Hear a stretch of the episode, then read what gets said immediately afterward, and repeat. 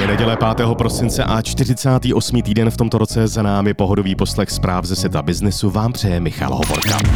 Ten, kdo nakupoval během Black Friday a slevy si neohlídal, zřejmě obchodníkům naletěl. No a také připomeneme paušální daň a její výhody.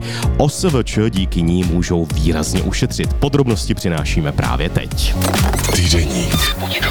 Pokud jste OSVČ a nejste plátcem DPH, můžete výrazně ušetřit na daních i zdravotním a sociálním pojištění. Stačí vstoupit do paušálního režimu a platit jednu částku měsíčně.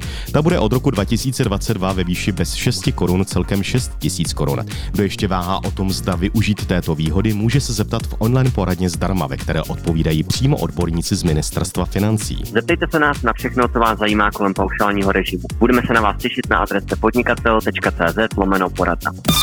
Od pondělí 29. listopadu je opět zavedeno povinné plošné testování ve firmách, které musí být provedeno mezi zaměstnanci, ale také OSVČ jednou týdně. Jak musí zaměstnavatel postupovat, pokud se zaměstnanec odmítne testovat? V tomto případě je povinen skutečnost bez zbytečného odkladu ohlásit místní hygieně. Zaměstnanec, který odmítne podstoupit test, má pak za povinnost nosit ochranný prostředek dýchacích cest po celou dobu přítomnosti na pracovišti, dodržovat rozestup alespoň 1,5 metru od ostatních osob a stravovat se odděleně od ostatních osob. Slevová akce Black Friday nabídla v tuzemských e-shopech jak skutečné slevy, tak slevy fiktivní, kdy došlo krátce před spuštěním akce ke zdražení. Vyplynulo to alespoň z analýzy služby hlídač shopů. Zatímco dva velké e-shopy, konkrétně Alza.cz a CZC.cz, vypočítávají slevy z reálných cen před slevovou akcí, řada dalších obchodů se drží osvědčených triků. Buď fiktivně napsali původně vyšší cenu, či těsně před Black Friday ceny navýšili, takže skutečná sleva byla výrazně nižší než ta deklarovaná. Například TS Bohemia CZ prodávala sadu nádobí za 3690 korun, přičemž sleva měla být ze 6490 korun, tedy zhruba 43%. Za přeškrtnutou cenu se však zboží nikdy v obchodu neprodávalo. Skutečná sleva tak byla pouze 2%. Na Mironet.cz se zase například pouzdro na telefonu prodávalo za 120 korun, ale v rámci slevové akce byla jeho původní cena uváděna 540 korun. Ke zlevnění došlo avšak jenom o 14%, nikoliv o uváděných 83%. No a výhercem letošního fixlování v oblasti Black Friday je Datard.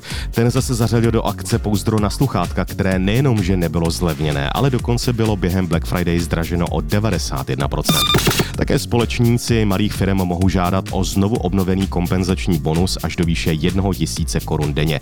Žádosti ale ještě není možné odesílat. Návrh na znovu zavedení kompenzačního bonusu totiž ještě neprošel legislativním procesem. Doposud ho schválila pouze poslanecká sněmovna.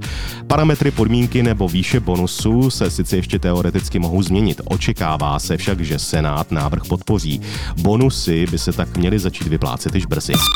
Zaměstnanec má nařízenou karanténu. Může mít během ní zároveň home office? Pokud při nařízené karanténě zaměstnanec dodrží všechna stanovená omezení a jeho zdravotní stav tomu nebrání, je možné, aby se se zaměstnavatelem dohodl na výkonu práce z jiného místa. Typicky se jedná o home office.